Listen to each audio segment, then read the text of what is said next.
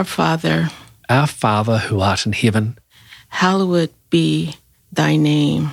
Thy kingdom come, thy will be done. Thy will be done on earth as it is in heaven. on earth as it is in heaven. Welcome back to On the Ground with Samaritan's Purse, a podcast taking you to the front lines and behind the scenes of our work around the world. I'm your host, Christy Graham. This will be a special episode based around the power of prayer. A few weeks ago, I was able to attend a prayer march in Washington, D.C. It truly was a powerful sight to see thousands of believers coming together for one purpose to pray. They didn't come to be entertained or receive anything, but just to corporately walk over our nation's capital and pray. There were seven strategic prayer stops along the walk, and we prayed with a different focus at each one.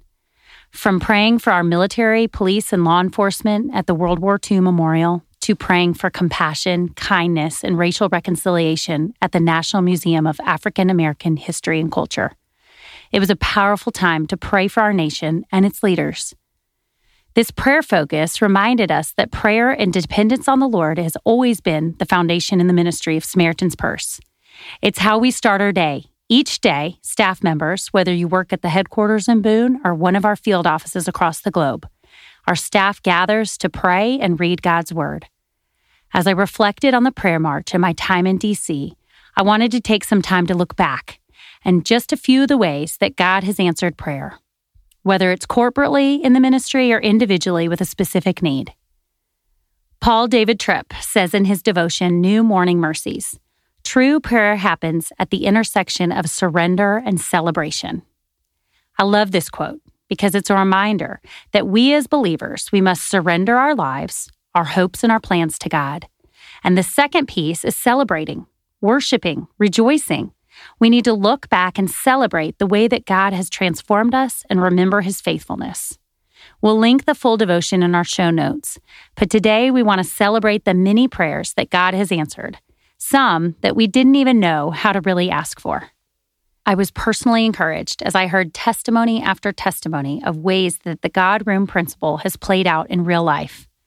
We've talked about it before on the podcast, but God Room is a phrase that our founder, Bob Pierce, said when he talked about seeing a need that is bigger than our human abilities to meet it.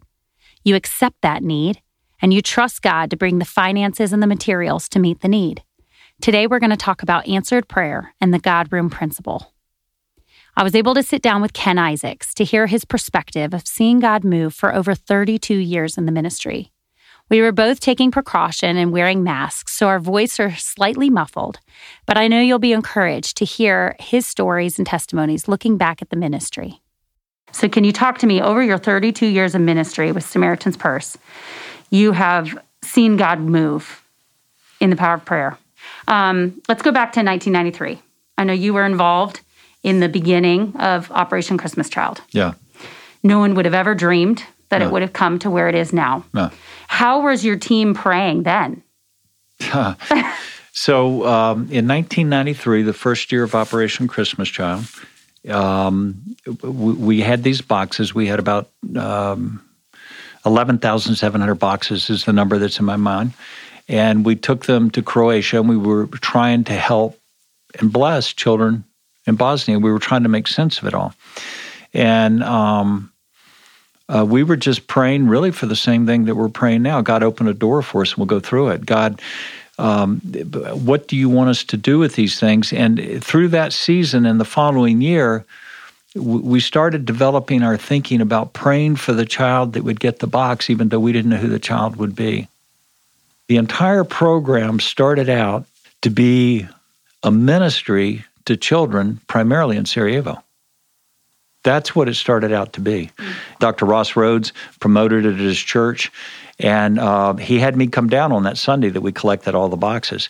And the administrator of the church called me after uh, Dr. Rhodes had sort of held a box up at two weeks earlier on a Sunday service and said, you know, would you please pack a box like this? We want to take it and give it to children in Bosnia. And uh, what, you know, we didn't anticipate was on that Sunday that he did that, his service was broadcast by the Bible Broadcasting Network all across the country. We never anticipated a single box to be mailed in. We did not anticipate it. So, what in my human constraints, as sort of the logistician trying to figure out how to execute this newly emerging plan in which there was no template, he had about 3,500 people in his church, and I figured, well, if we get about a third of the people would make a box, that'll be about 1,200 boxes, and 1,200 boxes will be like four pallets in an airplane. So this guy named Gene called me a week and a half after Dr. Rhodes presented it to the congregation. And he was terse.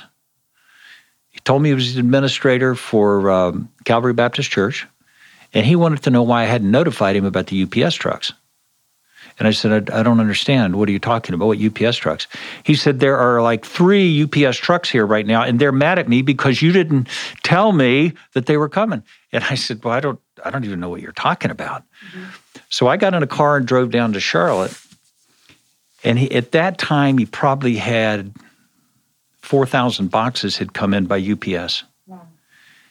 And um, they had a little half sized gymnasium. And that half sized gymnasium was nearly half full, up to about four feet high. I was shocked. I mean, I really, I was shocked. I was like, where do these boxes come from? And um, uh, we ended up with 11,700 boxes. And uh, so Ross Rhodes had me come down to church on that Sunday. I, I went down in a big truck, and, you know, and we were going to bring these boxes back here. We figured out. I mean, we hadn't done this before; it was all new. And um, but I, I thanked everybody, and I said, "We need help.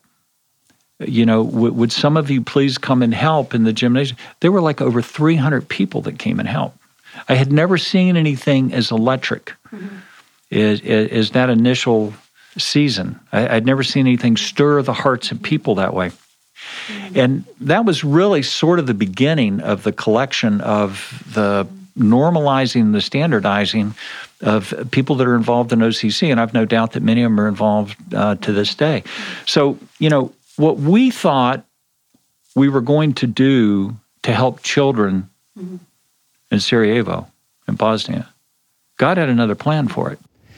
Heard a story about a young boy that uh, was in a sub Saharan African country. And when he received his gift box, he began to cry uh, that's just not something that we see very often at a distribution event. And so uh, the church got close to him and thought, well, gosh, we'll just change this box out. Then they saw what was in it. It was ski gloves. And so they thought, oh, I know why he's crying. He's got ski gloves for winter skiing, and he's in a climate that's 100 degrees every day, and he's disappointed. And so they spoke to the boy and said, Listen, we're going to change this for you. We're going to get rid of this. We're going to get you something that you like better. He says, No, you don't understand. He said, My family works to make a living. We sell food on the roadside. And so, mom, her job is to cook it in this giant copper pot. And then dad, his job is to serve it out to the people. And he said, And my job is to go up and get that big pot off of the fire and carry it to dad. And he said, So that's why my arms are so burned and scarred. And he said, So these gloves are just such an answered prayer because now I won't burn myself when we work. And so for me, that was one of the most unbelievable ways I saw God answer prayer specifically just for a child, even for somebody to give winter ski gloves to a child in sub Saharan Africa. And you look at that program today. Mm-hmm. 10, 11 million boxes a year. I don't know how many millions of children have gone through the discipleship program. And so God has used it in a way and multiplied it that none of us could have imagined. We never could have imagined it. Mm-hmm. And, uh, you know, He's done the same with NAM. Mm-hmm. Uh, you know, as we're talking today, Hurricane um, uh, Delta, I mm-hmm. think, mm-hmm. is, is, getting ready to land down in Louisiana and Texas and do damage down there. Nobody imagined that we would have a nationwide, well organized, highly equipped, well trained, that we could respond to disasters all across the United States. Mm-hmm. We can respond, you know, to floods and to hurricanes and to tornadoes. We probably have 12, 15, 20,000 volunteers. Who would have thought? Mm-hmm. God. That's where um, 1997 we started uh, building a trailer and equipped it with tools, built an office in it. Uh, several volunteers came on on board to help us. And I remember uh, Ken Isaacs in 1998, a flood happened in Victoria, Texas. And he called me, he said, Go get it dirty. And that was his first maiden de- deployment. And we took it out and really didn't have a structure in place. And, you know, you keep praying, Lord, if this is something you want us to be involved in, help it to be something that's not only meeting a physical need, but most importantly, impacting your kingdom. So, from one tractor trailer and uh, two pickups, I think um, as we keep praying, God, if we're doing the right thing, just keep increasing our capacity, helping us to see how we can do it better. So I tell people that it has been the prayer of Jabez where he has enlarged our territory, that now we can go multiple places at the same time with the same bandwidth that we have, and also the fishes and loaves. So from one tractor trailer and two pickup trucks, we have now grown to a fleet of over 370 vehicles. We have eight disaster relief trailers in the United States, three in Canada, and one in Australia. And I mean, you look back uh, in 1997, would I have seen that vision if Kenny said, I want a 10 year business plan? But we've had a God room plan on that one. That has been God increasing our capacity. That from that day, from that year, we had 50 volunteers that first year. And I was like, wow, we've been busy. But this past year, we've had over 15,000 volunteers out, and we have surpassed 181,000 volunteers that have come out. I mean, you roll all this together, it's the, it's the ingredients to success that God has put there the volunteers, the equipment, the donations to do the work. And the disasters, I don't consider them part of the ingredients, but they are happening more frequently than ever before. We've already responded 25 times this year.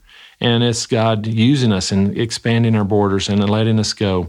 But I feel God is blessing us because we're staying faithful, that we're not only just there to meet humanitarian needs, we're there to meet spiritual needs. We're there to plant those seeds and uh, see God magnified in everything that we do. So from that initial day to now, I mean, we have seen over 3,000 decisions for Christ. And that's one on one evangelism. And um, I just thank God for every volunteer that comes thank God for every opportunity that we've had. And um, looking back, it's easy to see this has been God. this is nothing that we have done on our own. We just needed to be faithful. Mm-hmm. And we need to commit what we're doing to the Lord in prayer. And that's what we do. And God answers it in ways that is truly reflective of His miraculous power and grace. Mm-hmm. Well, that's why we want it's good to look back, you know, and like you said, to see what God's done, to give Him the glory and the praise. But I think by doing that, the obedience, it flexes muscles. You know, it's a muscle that we have to use. Yes. And obedience and faith. And you think, I think of the verse, you know, faith as small as a mustard seed, you can move mountains. Like we, it just requires faith and a soft heart for God to move. And like you said, He may not answer the prayer we want, um, but that's why we have to pray, Your will be done, you know, not mine, just like Jesus modeled that, you know. Um, so over time, Samaritan's Purse employees, because I know they start their day with prayer You've watched people pray. You've got down on your knees with people in des- times of desperation where you really couldn't do it. And God has flexed and used those muscles to prepare you for things you never would have saw coming. So I think back now to Kent Brantley, you know, a time where one of our doctors got sick with Ebola. And I know you walked through that whole process. And I love how his dad said after he was healed, he told his family, we're going to give God glory and praise. You know, shame on us if we we watch this prayer be answered and not use it for his glory. So can we take a minute to talk through that in a time where you watched ministry truly think someone was going to die and you prayed in yeah. dark hours?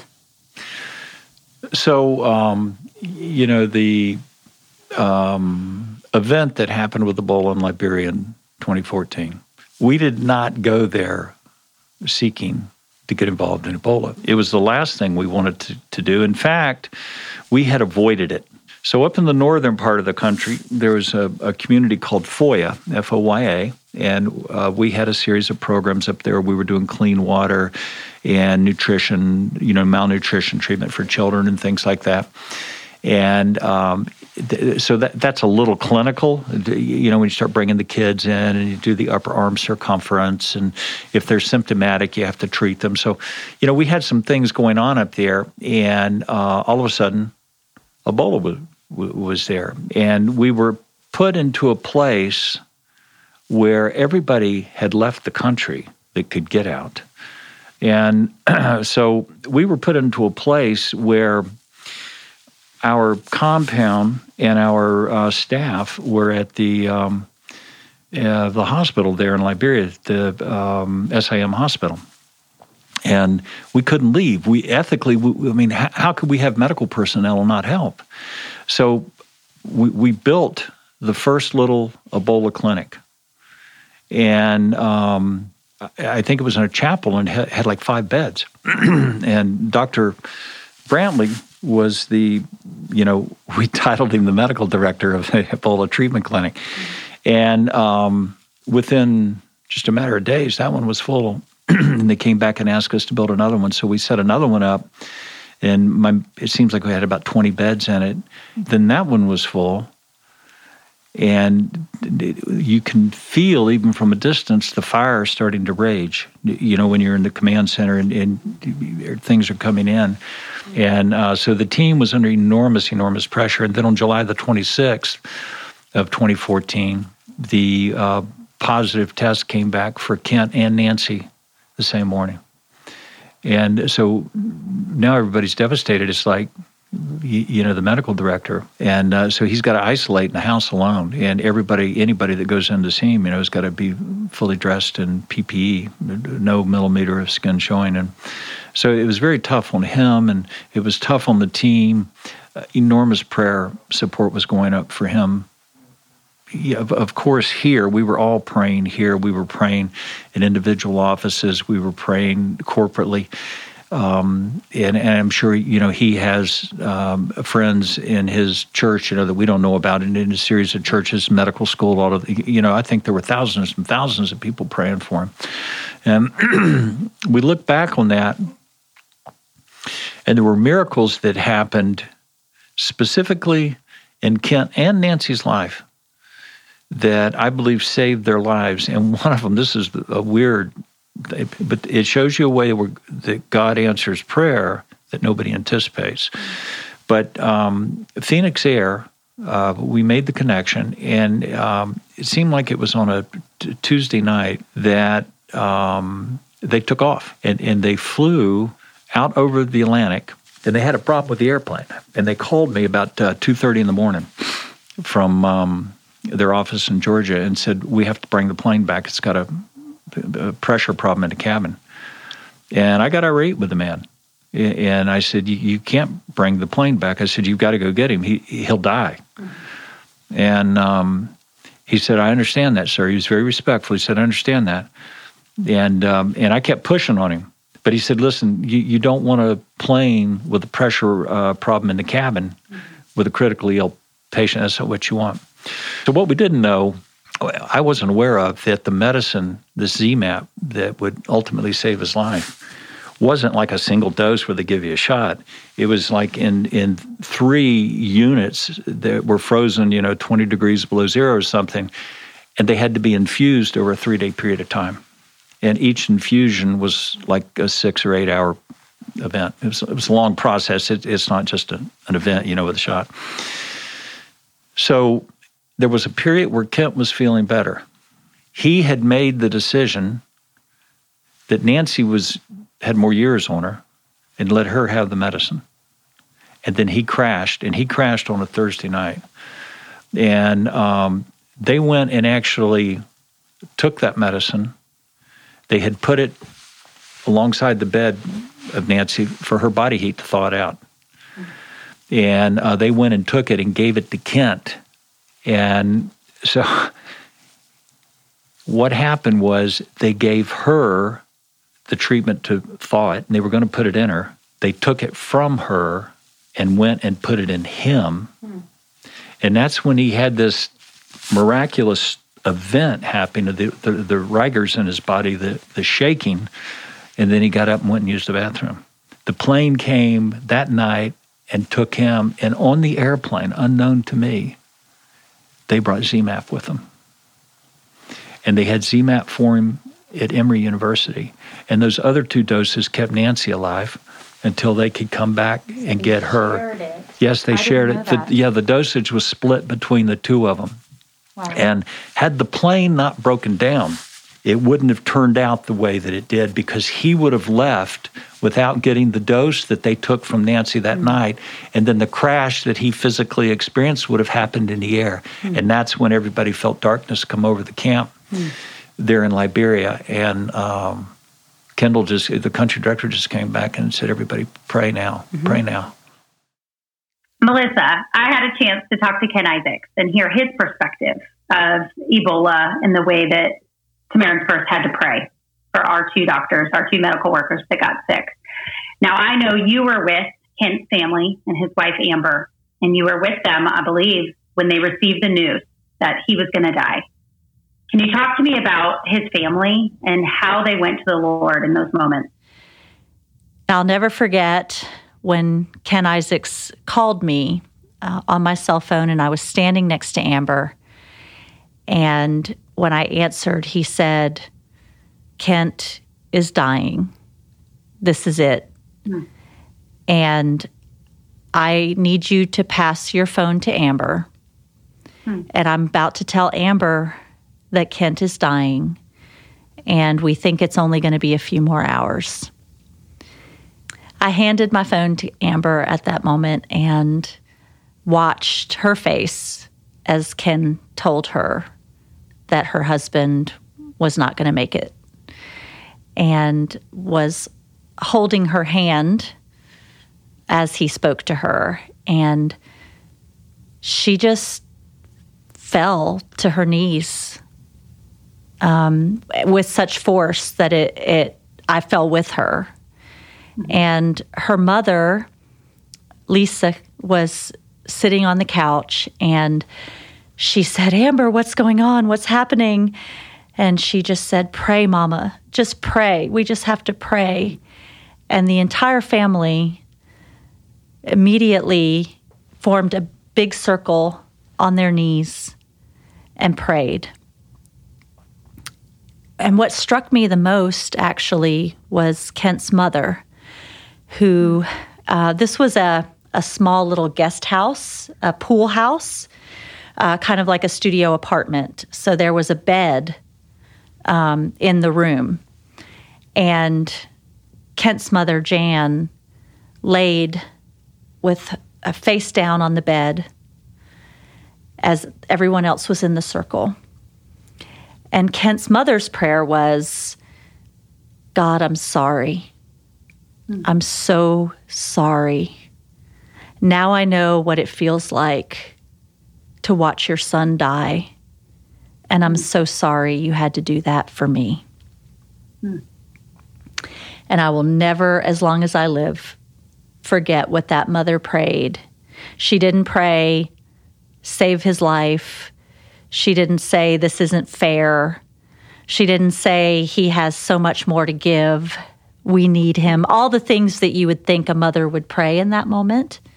Instead, her prayer was about what God had done for her hmm. and the recognition of his goodness. Hmm. That was her prayer. Hmm. And after the family finished praying, there was silence for hours, and some of us went outside and walked there was a, a little lake. Uh, we walked on the dock, we walked around the lake. Nobody said a word. It was, nobody had anything left.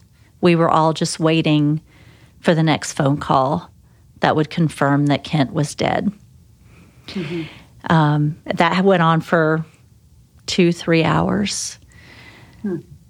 And the next phone call that Amber got, she picked up the phone and she said, It's Kent. It's Kent. And she ran into the bathroom because that was the only private space with all these people in this studio apartment. and when she came out, she said, He's okay. Hmm. He's gonna, he's okay. Um, he's up, he's walking around, and he's gonna take a shower. And that was after he had gotten the experimental medication that day that was a miracle in and of itself. But um, yeah, so it was such an incredible answer to prayer. So God answers prayers. Mm-hmm. We are not able to know the future. We are not able to know the will of God. We're not able to mm-hmm. know what God's plans are. His plans are mightier than our plans. Mm-hmm. Ask it in my name, and I'll give it exceedingly. Mm-hmm. Thank you for sharing that because I think we all think we know that story really well, but I didn't know those details. And I, I think of Joseph when you say that, you know, it's like what man meant for evil, God meant for good. And Yeah. it's like, even when Joseph, it said God's favor was on him and he was in prison for 12 years. And you think, well, if God's favor was on him, pull him out of there. But God had a plan and a purpose. Yeah. And God wouldn't have got, Joseph wouldn't have gotten to the palace if he didn't spend time in the prison and he wasn't faithful in the daily tasks given to him there. And I think that's what I've seen from Samaritan's Purse. And you've been with Samaritan's Purse for 32 years. And for you to say that, I've just seen faithfulness and obedience and people that are on their knees praying. And, you know, Psalm 121 says, I look to God. You know, my eyes, I look up to the hills. That's where my hope comes from. Yes. And that is what I see in every staff member here. It is a reliant dependence and urgency towards prayer. And so as you're talking, I see that that's where the tapestry's been woven to prepare us now. So can you talk to us now about 2020? Here we are in an unprecedented year. I'm tired of that word. Uncertain times. But God placed us in the epicenter of the disease. You mentioned it Cremona, Italy, and New York City. This patient has been in our hospital for about seven or eight, maybe a little longer days. He was one of the first ones to come. He arrived very, very ill. He was on high oxygen flow and we just could not maintain his oxygen saturations. And as each day went by, he struggled more and more and more. He's only 55 years old and otherwise healthy, but he was really deteriorating. We were maximizing every single option we had for medical care for him. And despite all of that, he continued to deteriorate. He was literally gasping for breath and really dying before us. So one day, um, it looked like it was really a desperate situation. When I came home, I immediately sent out a, a message to every prayer warrior I know to specifically pray for this man for healing for his lungs. All of them sent it to everyone they knew. And within an hour, I was getting messages from all over the globe we're praying for this patient, we're praying for him, we're praying for him. And the next morning, as I was donning my equipment, I prayed that the Lord would give me compassion and strength. And when I went in, I went over to him, and he hadn't been communicating with us. He was so sick and so out of breath. But he took my hands and looked up at me and said, I feel better today. I have peace. It was 100% God. Jehovah Rapha, God the healer, breathed peace and healing into his lungs. And where there was no way, God made a way. So let me tie it back to what happened hmm. in 2014. We didn't pursue Ebola, mm-hmm. but we were faithful to fight it to the extent that we could when we were faced with it. We went back, we made a plan, we, we had to bring our team out, we went back, and we got good at what is now called infection prevention and hmm. control. We went to Congo in 2018 to fight Ebola. And to do that, we established a training program to train in infection prevention and control, specifically to healthcare workers, so they know how to work in the environment without getting themselves sick. Mm-hmm. The only infectious diseases that we had ever touched before then was cholera, and that we had a brief encounter with diphtheria. It is that very knowledge that we learned that that interested when they saw it the medical personnel from Mount Sinai to come across the road to our tent hospital. How are you guys? Why are you guys not getting sick? Hmm. And they started seeing how we donned, how we doffed. But when Ebola is your university, mm-hmm. where there was a 90% mortality rate when we learned our techniques, hmm. God equipped us. What I'm trying to say is that God equipped us for COVID through Ebola. Hmm. And when He was equipping us for Ebola, He knew COVID was coming. But He equipped us for it. And that's how we're able to do what we're doing now. That's how we're able to share. It's not that we're COVID experts, it's just that we, for one thing, we went there and survived the experience. We learned something along the way, and we just go there out of faithfulness. We did the same with Ebola. So I, I see those things actually woven together i- i- in a way that we couldn't imagine. And uh, but who would have thought that? God. God thought that. God prepared us. And, and if I look at every aspect of what we do, um, in all of our ministry around the world. I mean, I, I'm, I could look in the communications department. You can look in your own life. Uh, listeners can look in their lives. Look backwards 5, 10, 15, 20 years and look where they are now and how God is using them now and see how God prepared you to get here. Mm-hmm. Because when He was preparing you, He was preparing you for where you are. And what He's experiencing or what you are experiencing today, God's preparing us for something else. Yeah, I think of like a, a, puzzle. You know, a piece by itself doesn't look like anything, but pieced together and through God, you know, and that's I started in Proverbs 16 and verse 1 says, The preparation of the heart belong to man, but the answer of the tongue is from the Lord. You know, we can prepare and be obedient and be faithful, but ultimately it's Him weaving that. And so I, that's why we just want to spend an episode talking about answered prayers and the way that God has been faithful um, and like you said, it's not that we're seeking to get somewhere, we're just seeking to follow the Lord. Yes. But I think of so many times when Jesus healed people, he asked them, What do you want me to do for you? Even mm-hmm. though he knew. He knew what their wants were and their desires. He wanted them to verbally say them out loud. And so you have witnessed verbal prayers being offered um, individually, but then corporately. Um, and you've watched God's hand move. So that's why we just want to bring you in today. If I might emphasize the importance of speed prayers. Mm many, many times. Uh, I've been in a situation, and it could be a life and death situation, or it could be just a life and anxiety situation where I'm going into the door to meet people and I don't even know what to say to them mm-hmm. as I go through the door. Mm-hmm. God, give me the words right now.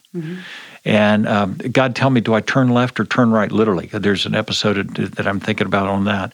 And um, I think that prayer not only develops our muscle, but I think it honors God. Mm. And He does want us to verbalize it. And we may not get the answer that we want. Doesn't matter because the prayer is not about us. Mm-hmm. The prayer is about God. I think it's important that when we pray and when we ask, we trust. Mm-hmm. No matter what happens, we must trust. Ken's mention of speed prayers reminded me of a conversation I had with a nurse, Kelly Seitz. She shared a story from her time serving in Haiti. We were out doing mobile medical clinics after the, uh, the, the, earthquake in Haiti.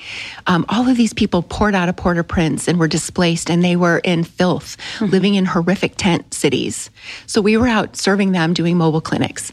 And it was so hot. It was 115 plus degrees, mm. and we were all split up. And so I was with a Haitian doctor and a nurse's best friend on the field is a Sharpie marker. Mm-hmm. And I use it for everything. I use it to mark all kinds of things the most important thing is to draw on the syringe where the mom can pull up the medicine. I show her, I draw a circle so mm. I can show her how much medicine to give her child. Well, it was so hot, I'd used my Sharpie so much that it ran out and mm-hmm. wasn't working anymore. And I tried to look for another Sharpie. Usually I bring a bunch, but I had gone through them all, found no Sharpie. It was clogging up the whole thing, slowing me down. I tried to use a pen. That doesn't work on a syringe. Mm-hmm. I was so frustrated. I'm like, Lord, all these people are here. I'm clogging this up. There was mm-hmm. hundreds of people. And I, I was like, Lord, I need a Sharpie. I'm out in the middle of absolutely nowhere. How, how is God going to bring me a Sharpie? Mm-hmm. So I looked, I tried in my own strength to find all the ways. And finally I thought, okay, I guess I'll pray. But honestly, I had a mustard seed faith. I'm like, how's God going to bring me a Sharpie? So I said, Lord, I don't even know how you're going to do it, but I really need a Sharpie. Mm-hmm. And then I went about my business, honestly, not believing that prayer would be answered. Mm-hmm. Literally five minutes later, a truck pulls up out of nowhere. It happened to be a donor who is given to the project, and he had given specifically to the mobile medical. I had no heads up that he was coming. Mm-hmm. They were driving him around to see. And he came up, he goes, Look at all these people. This is f- fabulous. Had me explain what was going on he said, Well, I can see you're busy. I'm going to go. And I said, Okay, thanks. He goes, Do you need anything before you go? And I laughed and I said, Oh, yeah, I need a Sharpie. And he goes, Oh, here. He reached inside of his vest and pulled out a Sharpie marker. Within five minutes of me praying a prayer mm-hmm. out in the middle of nowhere, mm-hmm. God showed off and mm-hmm. brought me a Sharpie marker. Mm-hmm. So ever since then, I say so many times I've thrown up big prayers. Mm-hmm. God, I need you. I need you. I'm on my knees praying. And other times I throw up a Sharpie sized prayer. Mm-hmm. Prayer is so important. It's how God draws us to himself through his word. It is vital. And I mentioned earlier that prayer is the intersection of surrender and celebration. No matter what our circumstances are, we can put our hope in the Lord. David Great gave a great example in his, when his circumstances were dire. Many of his people had been killed. He was running for his life, yet he prayed these words in Psalm 52, 8 and 9. But I am like a green olive tree in the house of God. I trust in the mercy of God forever and ever. I will praise you forever because you have done it. And in the presence of your saints, I will wait on your name, for it is good. Here are some scriptures that some of our staff members pray. So many people have heard Proverbs 3, 5, and 6, but it's really on my heart. Trust in the Lord with all your heart. Lean not in your own understanding. In all your ways, acknowledge Him, and He will direct your steps. So that's my prayer.